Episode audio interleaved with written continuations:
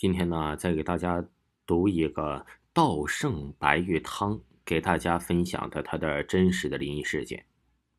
这个听友说呀，他是来自河北任丘市，他说他是个15岁的孩子，非常喜欢听我的作品，也不知道经常是听我的作品非常害怕，还是他眼花了。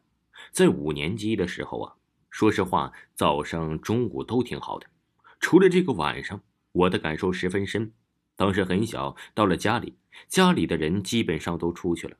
我妈呀去探望我刚生完孩子的姑姑，而我爸爸和奶奶呀去沧州找我五姨奶。我五姨奶有脑出血，而家里只有我和我爷爷。晚上只有我爷爷在家。那天晚上夜非常的深，十分的安静。我呀在看着电视，我发现电视上的一幅画的人手好像是动了。眼睛好像一直在看着我，对我笑。靠，我吓呆了，我赶紧再看一眼，然后赶紧找爷爷。我爷爷不信，还说我在胡说，信不信我抽我呀？于是我只能走了，继续看电视。不要问我为什么还看，因为我也不想。可是奶奶晚上啊，只让我看2小时的电视动画片，其他的时间都不让。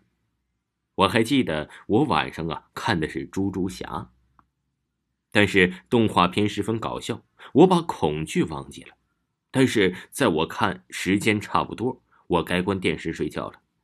我把电视关上，小时候十分的好奇，而且呀，我也想看看我奶奶来了吗，十分想看一眼，但是又不敢。但是好奇心战胜了害怕，于是啊，这将是我此生中最难忘记的一眼。我看到电视旁边呢，站着一个人。好像是个女人，瘦瘦的，对着我，头发十分长，好像穿了黑衣服，手搭着这儿。我十分害怕，我小时候经常偷看大人们看的恐怖电影，但是我又胆小，每次都是看一遍吓一遍，看一遍吓一遍。而这个女人呢，就像我在电影上看的女鬼，基本符合。他此时就在想啊，是不是我经常看的鬼故事和经常看的恐怖电影太多了，产生幻觉了。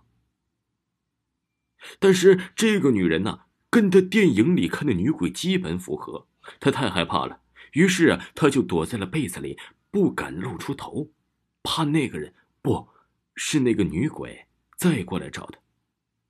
于是啊，他就一直在被子里待着。直到凌晨2点多，他奶奶回来了，于是他就赶紧赶到了他奶奶的身旁，想要跟他说这件事。奶奶听完后什么也没说，只是安慰到他，说他可能是平时想太多了，看的鬼故事太多了，看的电影太多了。在他关上被子的一瞬间，他又隐隐乎乎地看到了那个人影，但是这一次他彻底睡着了，已经忘记了前天发生了什么。然后啊，这个小伙伴他就搬了家，从此再也没见过这个女人。